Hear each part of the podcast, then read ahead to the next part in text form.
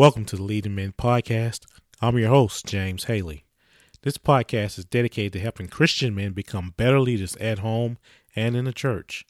This week's guest is Reverend Steve Manskar, the Director of Wesleyan Leadership with Discipleship Ministries in the United Methodist Church. We will discuss covenant discipleship, a powerful tool for helping make disciples and keeping men accountable for their personal growth. Although Steve will speak from a Methodist perspective, I believe this model can be adapted for other denominations. Leading Men is a listener supported podcast. If you enjoy this podcast, you can help us in a number of ways. First, you can subscribe for free on iTunes and give us a five star review. Your reviews will help us with visibility and help us reach more men. Second, you can share this podcast with your friends, family, and men's group. Finally, you can provide a donation on our website at leadingmennow.com slash donate. My favorite resource for the week is the article The Epidemic of Bible Illiteracy in Our Churches by Ed Stetzer from churchleaders.com. According to Stetzer, a recent Lifeway research study found only 45% of those who regularly attend church read the Bible more than once a week. Almost one in five churchgoers say they never read the Bible. The article also provides some ways to combat this negative trend. A link to this article will be posted in our show notes on our website at leadingmennow.com. Right now, I'd like to welcome to the show Mr. Reverend Steve Manskar. Hi, Steve. Welcome to the show. Hi, James. I want to talk to you today about covenant discipleship. Can you just tell me what is covenant discipleship? Uh, covenant discipleship is a ministry of for for congregations to form leaders in discipleship uh, to help the congregation uh, live do its mission of making disciples of Jesus Christ for the transformation of the world. Um, it has its origins in the early Methodist class meeting. Um, so it's it's uh, it's basically uh, there are two parts to it. The first part, and that's what pe- most people are familiar with, are covenant discipleship groups, which are small groups. There are uh, five, ideally five to seven members. Um, they meet weekly for one hour, and the agenda for that meeting is a covenant that they write that's shaped by what we call the general rule of discipleship, which is to witness to Jesus Christ in the world and to follow his teachings through acts of compassion, justice, worship, and devotion under the guidance of the Holy Spirit. So a, a group will take that general rule and then they write a covenant that basically says what they're all willing and able to do to live out this general rule, to follow Jesus in the world, to be, be witnesses to him, and to practice what John Wesley called the means of grace. To you know, so basically, and what, so what happens over time is you form new habits.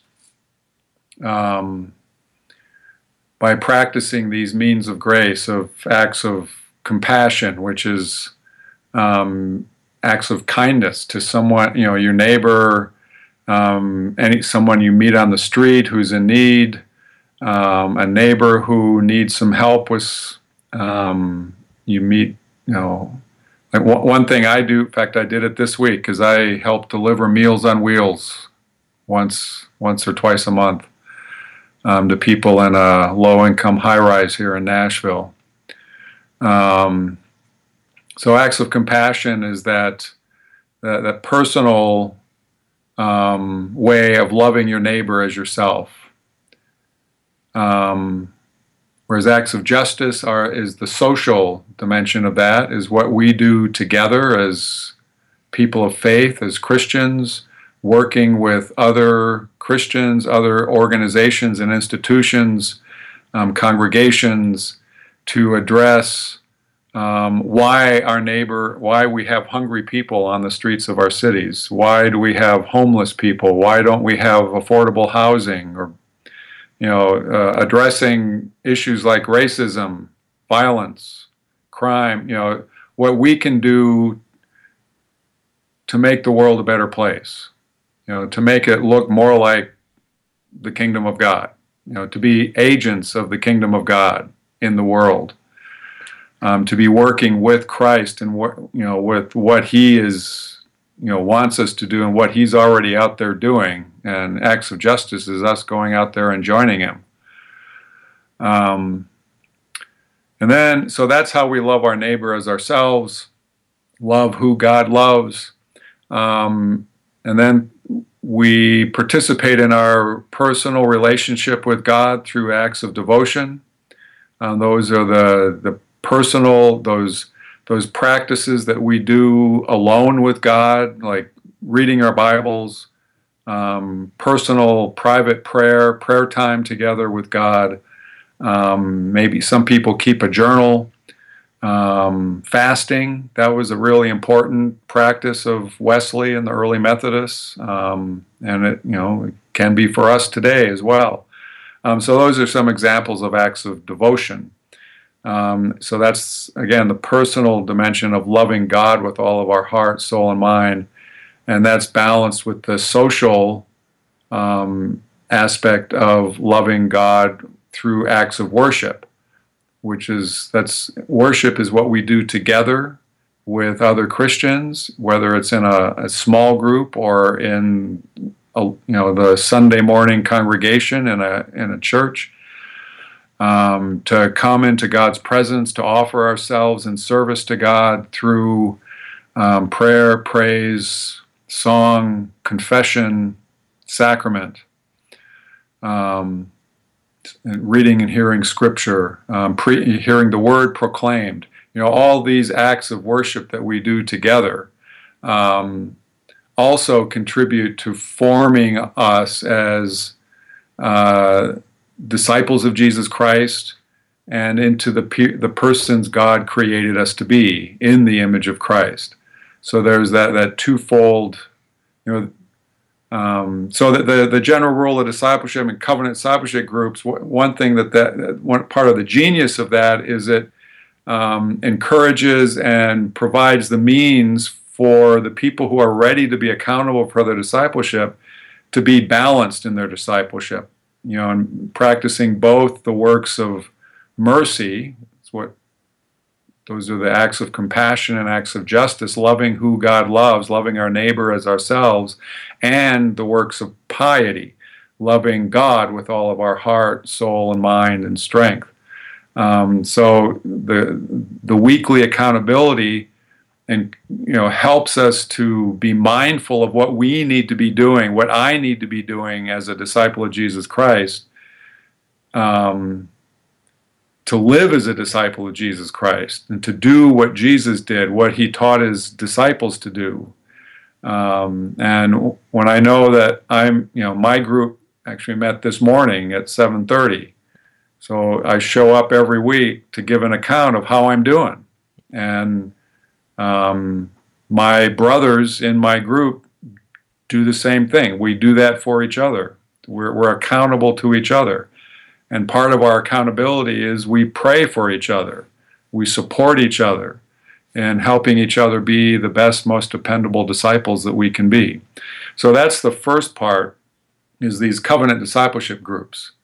And so th- those are for the people in the congregation who are ready to be accountable for their discipleship, who feel, who are drawn to a more intentional, uh, say, a more disciplined um, Christian life. Um, and out of the groups, then, because the prime, the biggest, the purpose of the groups is to form those leaders in discipleship that the congregation needs to do its mission of making disciples of Jesus Christ for the transformation of the world. And in order to do that, congregations need disciples who can disciple others. And that's that's really the heart of Methodism.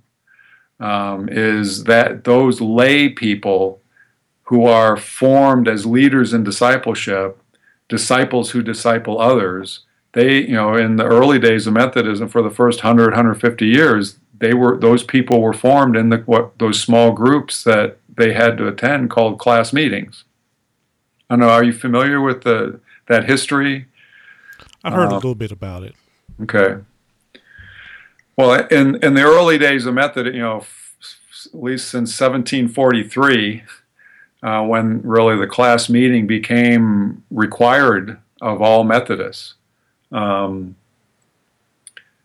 all Methodists were required to meet in the, with their class once a week, and, and when you, the classes that I'm talking about is not what we typically think about when we think of a class. It's not you, are not showing up with a something to study and to get a lecture from a teacher. That's that's not what the class meeting was.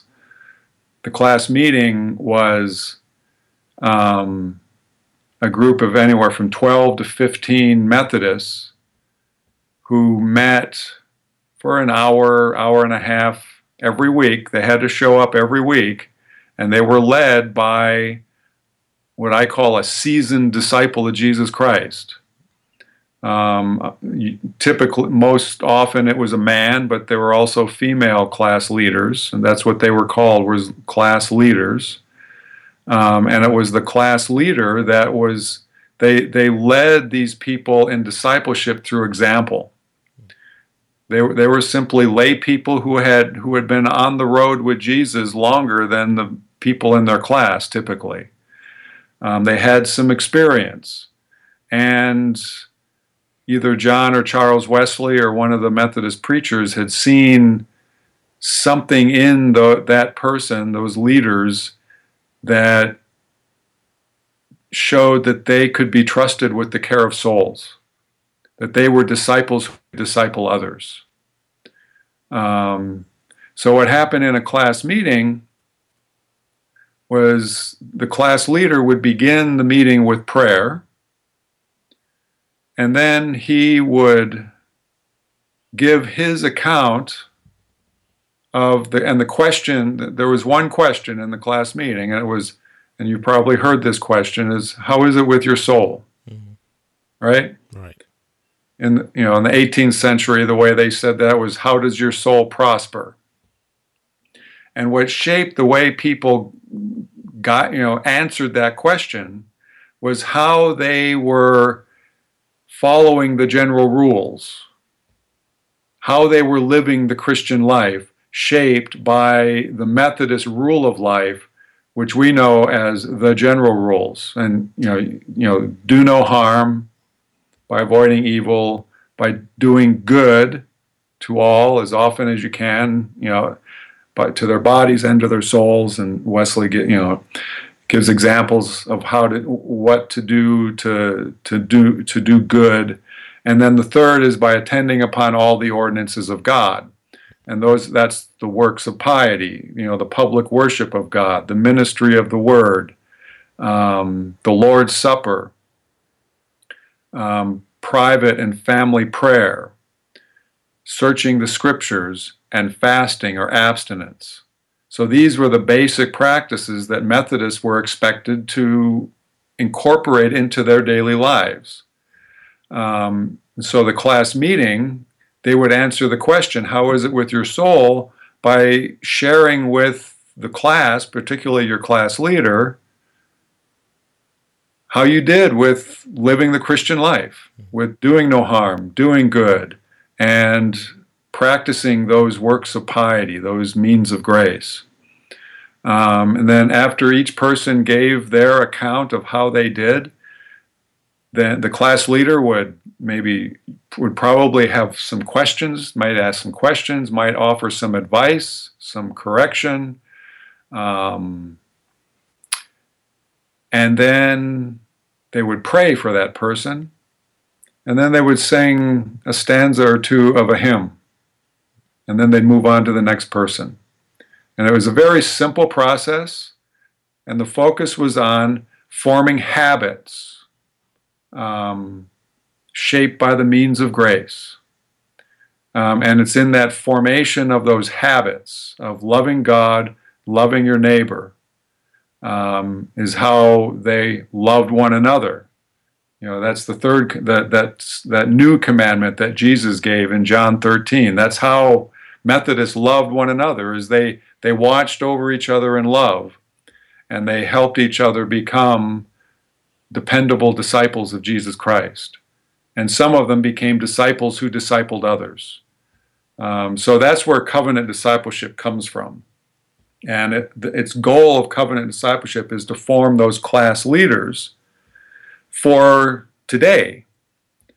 Um, and once a congregation introduces, is get, you know, after they've had covenant discipleship groups for at least two years, then they introduce class leaders. They recruit people from the covenant discipleship groups um, to serve in the office of class leader. Um, and you know, usually if you've been in a group for a couple of years, and and it's important that you know about the ministry of the class leader from the beginning, so that your heart is open to that, so that when your pastor comes to you and say, James, I really see in you, I you know, that I know that you've been in a, your covenant discipleship group now for a couple of years, and I see in you that I think you could make a really good class leader for us, for this congregation. And I'd like you to pray about that. Um, and then you could, you know, you know, I what I expect what might happen is that after praying about it, that you would sense a call from God to say, "Yeah, I think I want to do that." Um, and then there would there need to be a little more discernment with you and the the committee on uh, what is it lay leadership nominations and lay leadership with the pastor. And if everybody agrees that, yeah, James is, is called to, to this ministry, then you would be commissioned by the congregation. And there's an order of, for commissioning of class leaders in our book of worship. Um, and once you're commissioned, then you would be given, you know, and of course, people would need to volunteer to be a class for you.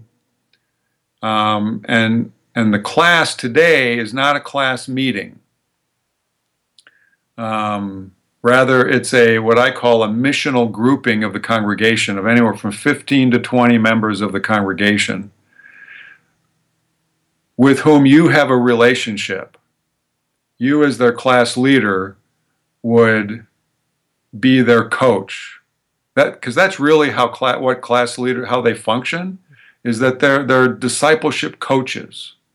So you would walk alongside and with and help the members of your class to live the Christian life shaped by the general rule of discipleship, to witness to Jesus Christ in the world, and to follow his teachings through acts of compassion, justice, worship, and devotion under the guidance of the Holy Spirit.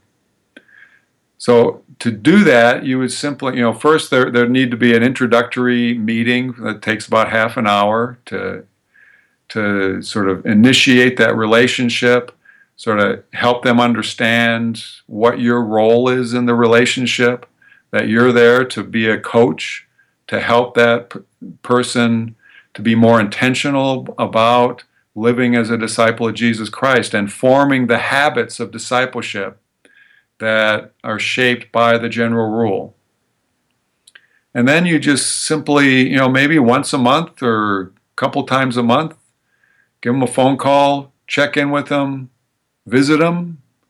Um, and you know, today we have all this social media that we can use. You know, things like Facebook and Twitter and Skype, and um, that you can easily be in contact with people um, to, to provide that support and help with living the Christian life shaped by the general rule of discipleship.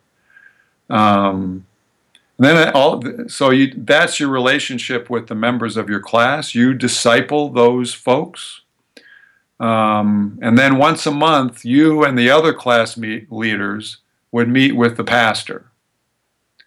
Um, and the purpose of that meeting is for you to give the just give a report to the pastor of how it's going with the people in your you know you don't break any confidences or anything but you simply help the pastor know how it's going with you and with the members of your class. Um, and then the pastor can pro- also can provide you know he or she it's important that they provide some support encouragement for the class leaders if there's if they see a need for some kind of training and like maybe listening skills, um, things like that, the, the pastor can provide that um, to the class meeting class leaders. But that main meeting purpose of that monthly meeting with the pastor is support, encouragement, and also for the pastor. The pastor then gets to will have a better understanding of how it's going in the congregation because the pastor, you know, this acknowledges that the pastor can't do all of the discipling for the whole congregation. That the pastor needs to work in partnership with the lay people that God has already placed in that congregation, who has called to the ministry of discipling. Um, and so when when when pastors work as partners in ministry with a group of class leaders, then the congregation is much more faithful to their mission of making disciples of Jesus Christ. And they do a better job of keeping the promises that they make in the baptismal covenant. Because um, one thing I always tell people in my congregations, when I, not congregations, my workshop, um, when we're talking about class leaders, is that because I know in in the congregations that I pastored before I joined the staff at Discipleship Ministries in Nashville, there were you know small to mid-sized congregations, and I very strongly got the message that they, the, particularly the leaders of the congregation and most of the members, saw me as the person who was responsible for discipling them. That the pastor is the professional Christian and it's his or her job to make disciples of Jesus Christ. Well, I'm sorry, but that's not the way it works. right. And we, we know that because of the way Jesus worked. Mm-hmm. You know, you think about it, Jesus himself only discipled maybe 20 people. Right. You know, there's the 12 named apostles, and there were also some women in that group and probably some other people that weren't that you know that aren't named in the scriptures. Correct. Well, let's say Jesus himself discipled 20, maybe 24 people. How can you expect any pastor to do better than Jesus? Exactly. Right? Right. The way Jesus discipled people is he discipled those 12 or those 20, and their relationship with him equipped them to disciple 20, 30, 40 more, right? Right. And then the people that they discipled discipled more people. That's how the Christian movement spread. Um, and that's, I think, something that we've lost, particularly since Methodism abandoned the class meeting over 100 years ago. Um, so, and I'm going to wrap this up here.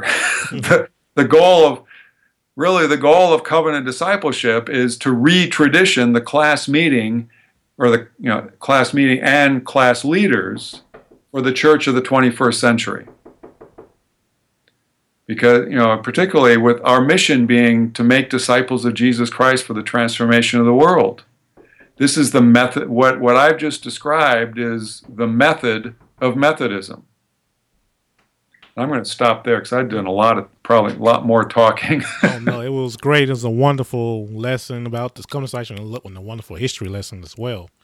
But as listening to you, I was thinking, you know, covenant discipleship, covenant groups, they're an awesome way to make make disciples. I'm just thinking, why isn't this more prevalent in our churches today? Why aren't we seeing more of this in our churches? Um, well, there's a few reasons. One, the biggest reason probably is because it's hard. It's it's it's not easy, um, and it's also in some ways countercultural to the dominant culture of the church. Um, because the typical churches, what they're looking for is programs. Um, we tend to be a more program driven denomination with program centered congregations. And what I mean by programs is, um, well, one of the best programs that the publishing house has ever produced is Disciple Bible Study, um, which is 34 week. You know, it's 34 weeks. At the end of 34 weeks, then what do you do? People go and take another disciple class. Um, other programs will run anywhere from four, six to eight weeks, sometimes 12 weeks. And then they're done and they, then they move on to something else. And so we've, we've trained people to thinking that small groups are all about curriculum and programs. Um, and we've also bought into the notion that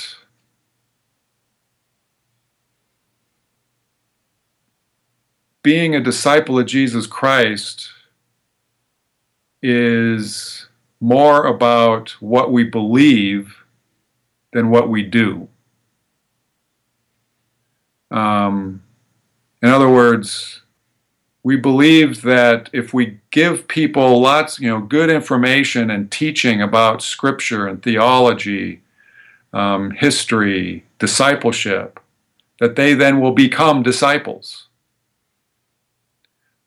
Well, in actuality, what happens is we end up with a lot with people who know a lot more about the Bible and discipleship and theology, but their lives have not been changed.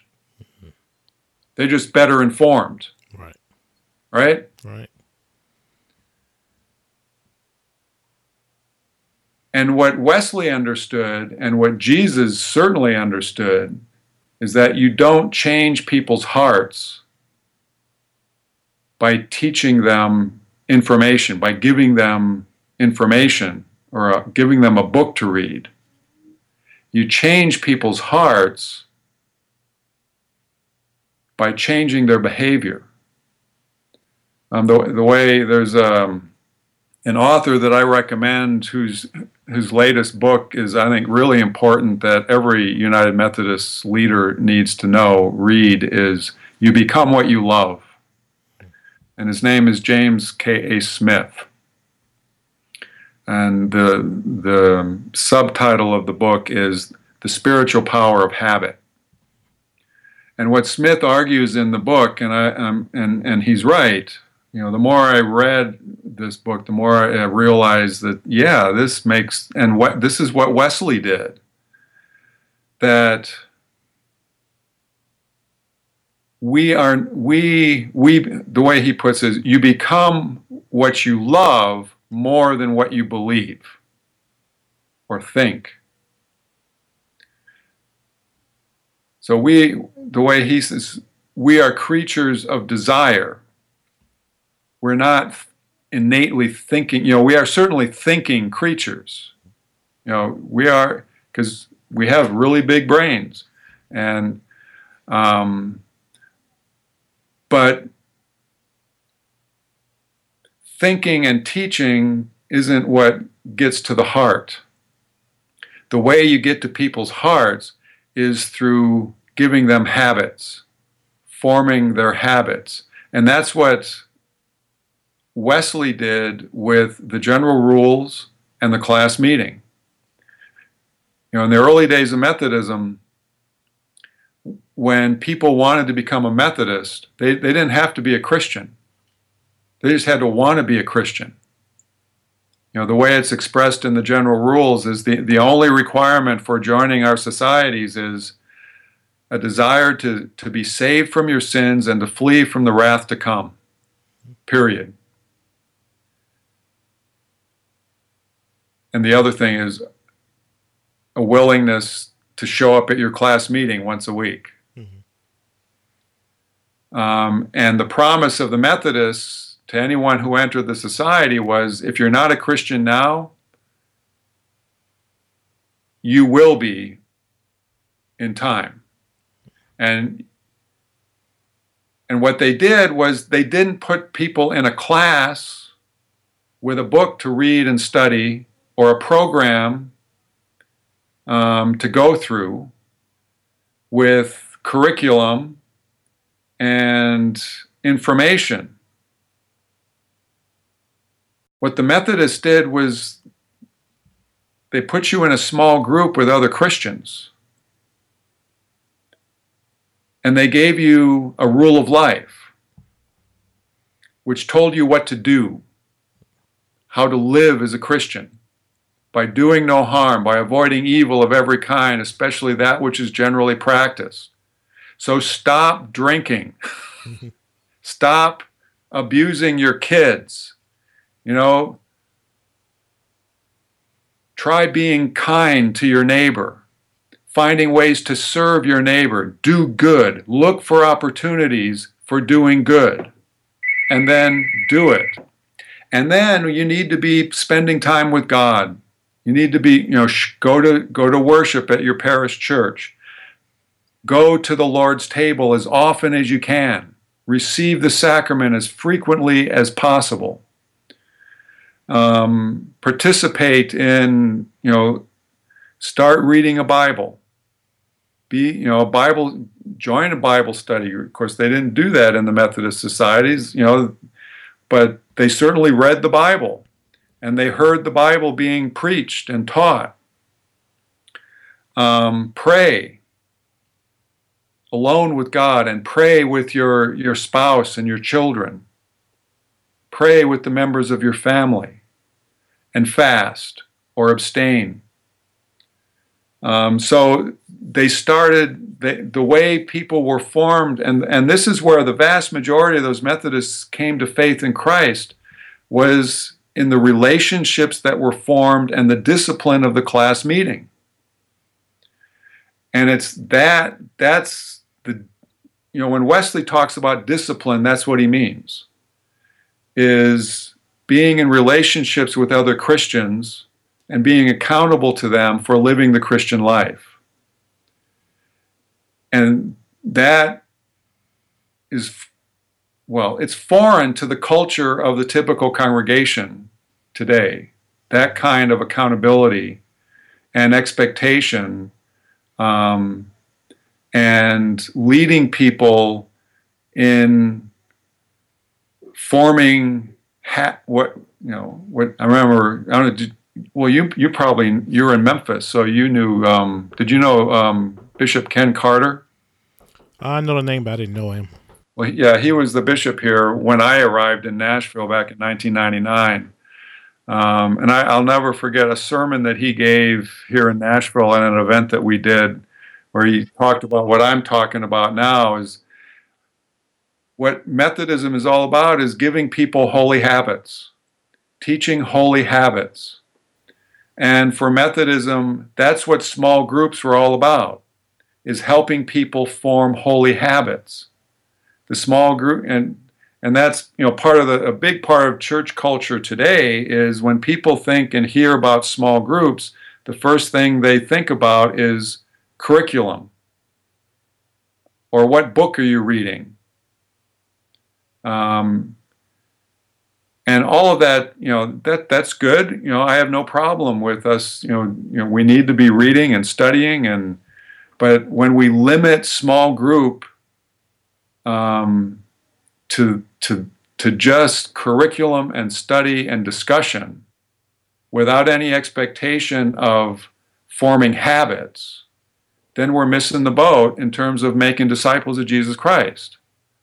We end up with really well informed Christians who know a lot about a lot of stuff, but whose lives don't look any different than their um, unchurched neighbors. Right? Right. Okay. All right. Sounds exciting. I'm convinced now. How do I start a covenant group? Um, well, there's well, I, I actually I have a new book coming out in July, and I encourage you to get that book. Mm-hmm. Um, and and I'm not kidding about that. But um, the uh, quickly the how how do you get it started is first you need to be you need to work with your pastor. This needs to it needs to be part of the ministry of your congregation because it's not going to you know it'll if it's just for you you'll have a really good experience with the people in your group but it's not going to have any impact on your congregation um, so the, you need to work with the leadership of your congregation to introduce this to, to the congregation. And and if you're if you want to be part you know you need to be part of the that pilot the pilot groups and maybe you can help recruit members for the what we call excuse me the pilot groups. Um, so you, the way you begin is with um, how, how many members of your congregation what's what's That's about 200. Okay. So with 200, you probably, you'll definitely have enough for at least one pilot group, maybe two. Okay. So you start with two, the, let's say two pilot groups. And so that would be grouped, you know, maybe 10 people, 10, 12 people.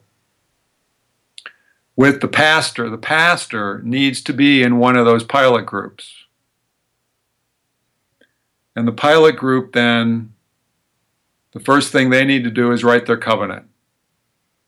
Um, they begin with the general rule of discipleship to witness to Jesus Christ in the world and to follow his teachings through acts of compassion, justice, worship, and devotion under the guidance of the Holy Spirit. So they take that general rule and then you write a covenant. That's and the covenant has three parts. There's a uh, sort of an opening paragraph that's called a preamble that states the nature and the purpose of the covenant and the, your shared faith in Christ. Um, it's also good to put in there that we will show up every week unless prevented um, to the weekly meetings. Um, and then that's followed by a set of what we call clauses or you know the acts of compassion and justice and worship and devotion that everyone is willing and able to to practice and to be accountable for each week. And then there's a simple statement at the end that's we call the conclusion. And that that'll take you at least four maybe six meetings to get that done.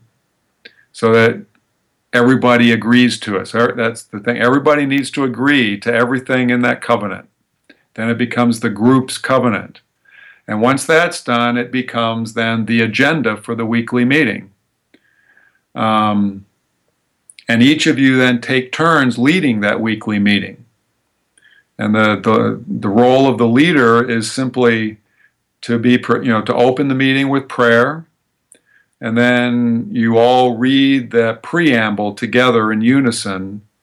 And then you go, then you as the leader, always, whoever is leading, begins the meeting with his or her account of the first clause. And and then you go just simply go around the circle and let everybody else give their account, and then you move to the next clause. Um, and the leader's job is you might ask questions, um, give encouragement, you know, because you're there to encourage each other, not to be judges, not to make anybody feel guilty. If anybody I know my experience of being in a covenant discipleship group now for over you know nearly 25 years is the only person that ever makes me feel guilty is myself. Hmm. I've never had anybody, a, a brother or sister in a covenant discipleship group, who's I felt judged by or that's you know made me feel it, it when I'm feel you know it's for me neglecting what I know I should be doing and what I promise to do, and that helps in just showing up every week helps me get better. Um, so that then the pilot group meets for a year, and during that year, they um, periodically, maybe once a month, give a testimony during worship as to how this experience of weekly accountability is, uh, what it's like, how it's changing me, um, you know, what kind of experience, you know, I'm having um, you might then also share your stories with Sunday school classes or maybe with the church council. And then during that pilot year, you plan for a weekend event at the end of the year during which then you're going to open up the groups to the congregation. Um, so you, in that weekend, then you start with on Friday night with a, a meal, a congregational meal to which everybody's invited. And at the end of that meal, the pilot members of the pilot group give a brief presentation about covenant discipleship, about the groups, what it is, um, what it isn't, and then invite people who want to learn more to come back on Saturday morning for a maybe two, three hour, more in depth workshop that concludes with a 10 minute role play of a group meeting with members of the pilot group. Um, and then the weekend concludes with worship service on Sunday morning that's focused on discipleship, um, that acknowledges the, the, the, the pilot group, who they are, um, their covenant, um, and then you invite members of the congregation to um, express their interest in either forming new groups or willing to support the ministry. Um, and then you collect that information from the congregation, and then from there you form a new group, or maybe two new groups. And members of the pilot group then go into the new groups. So they're, the, the pilot group members are sort of like, uh, you know what sourdough bread is? Mm-hmm. And sour, you know how you make sourdough starter is how you make starter sourdough. Mm-hmm.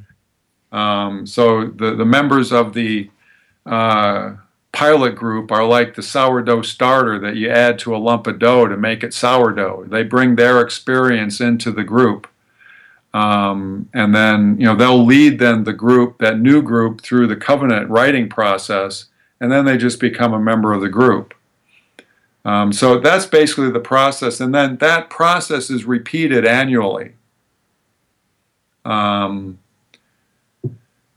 and then from the beginning, you need to be telling people about the ministry of the class leader, and that this is our goal: is to form these leaders that we need to help the whole congregation do its mission of making disciples of Jesus Christ for the transformation of the world.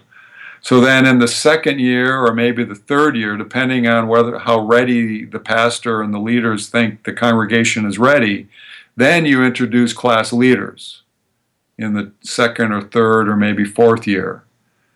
Um, and then that's it's a similar process of introducing the class leaders. You know, first you need to recruit them and commission them, and then put it out there for the congregation for mem- people who want to be to have a, a coach that will help them with their discipleship. Okay. How do I learn a little bit more about um, covenant discipleship? Any books, webinars, anything you recommend for us to read? Yes. Well, you can. Uh, go to the Discipleship Ministries website. Uh, the URL to go to, there's a whole page there devoted to covenant discipleship. And, and I'm going to tell you, one of my jobs in the coming weeks is to clean that thing up because there's way too much, there's a lot of old stuff there that we need to clean up and, you know, just take down to make it easier to navigate. But there's a ton of information about this at uh, it's a disciple umcdiscipleship.org org. So it's umcdiscipleship.org slash covenant discipleship. All together is one word. So it's umcdiscipleship.org slash covenant discipleship. And that'll take you directly to the Covenant Discipleship Wesleyan Leadership page. And you'll find lots of information there.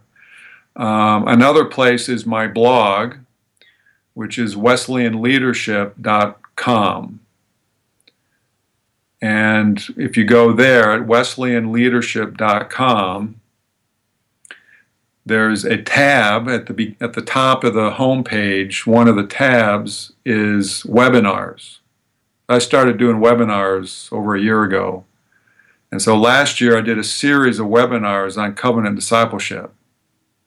So, you know, I did I did a webinar on how to introduce this to a congregation, um, and how to write a covenant. You know, and so all those links to the recordings of all those webinars are at that page on my blog. Um, and so that's those are two real easy places where you can get more information about covenant discipleship online. The other is you can contact me. Um, my email address is smanskar at umcdiscipleship.org. Um, and like I said, I've we in next month, July. I can't believe it's it's going to be July next month. Um, Discipleship Ministries is publishing three new books as we're co- publishing new covenant discipleship resources. Um, the first book is my book. It's called Disciples Making Disciples. Um, Guide for Covenant Discipleship Groups and Class Leaders. The, uh, then there's another book.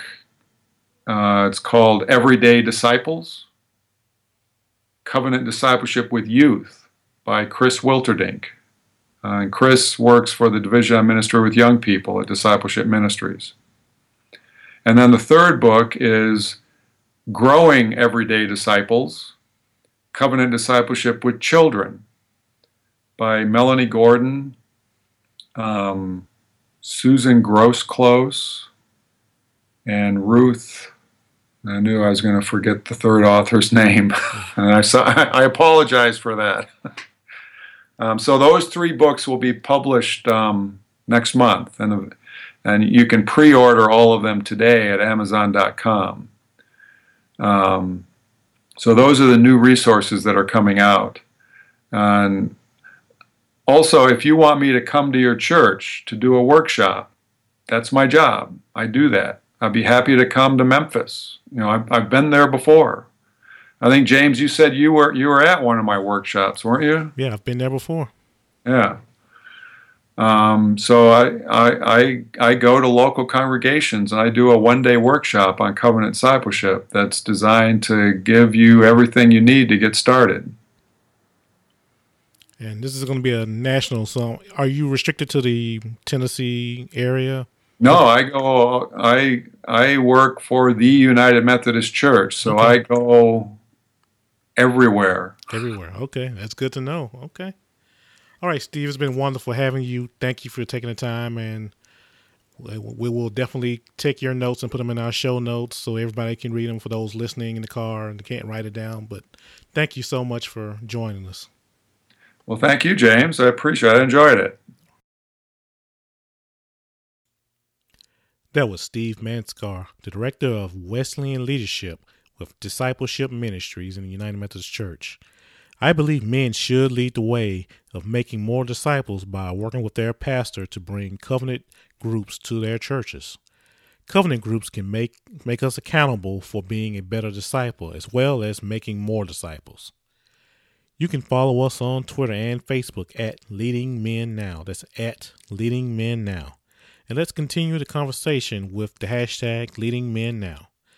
Thank you for listening, and we will see you next week.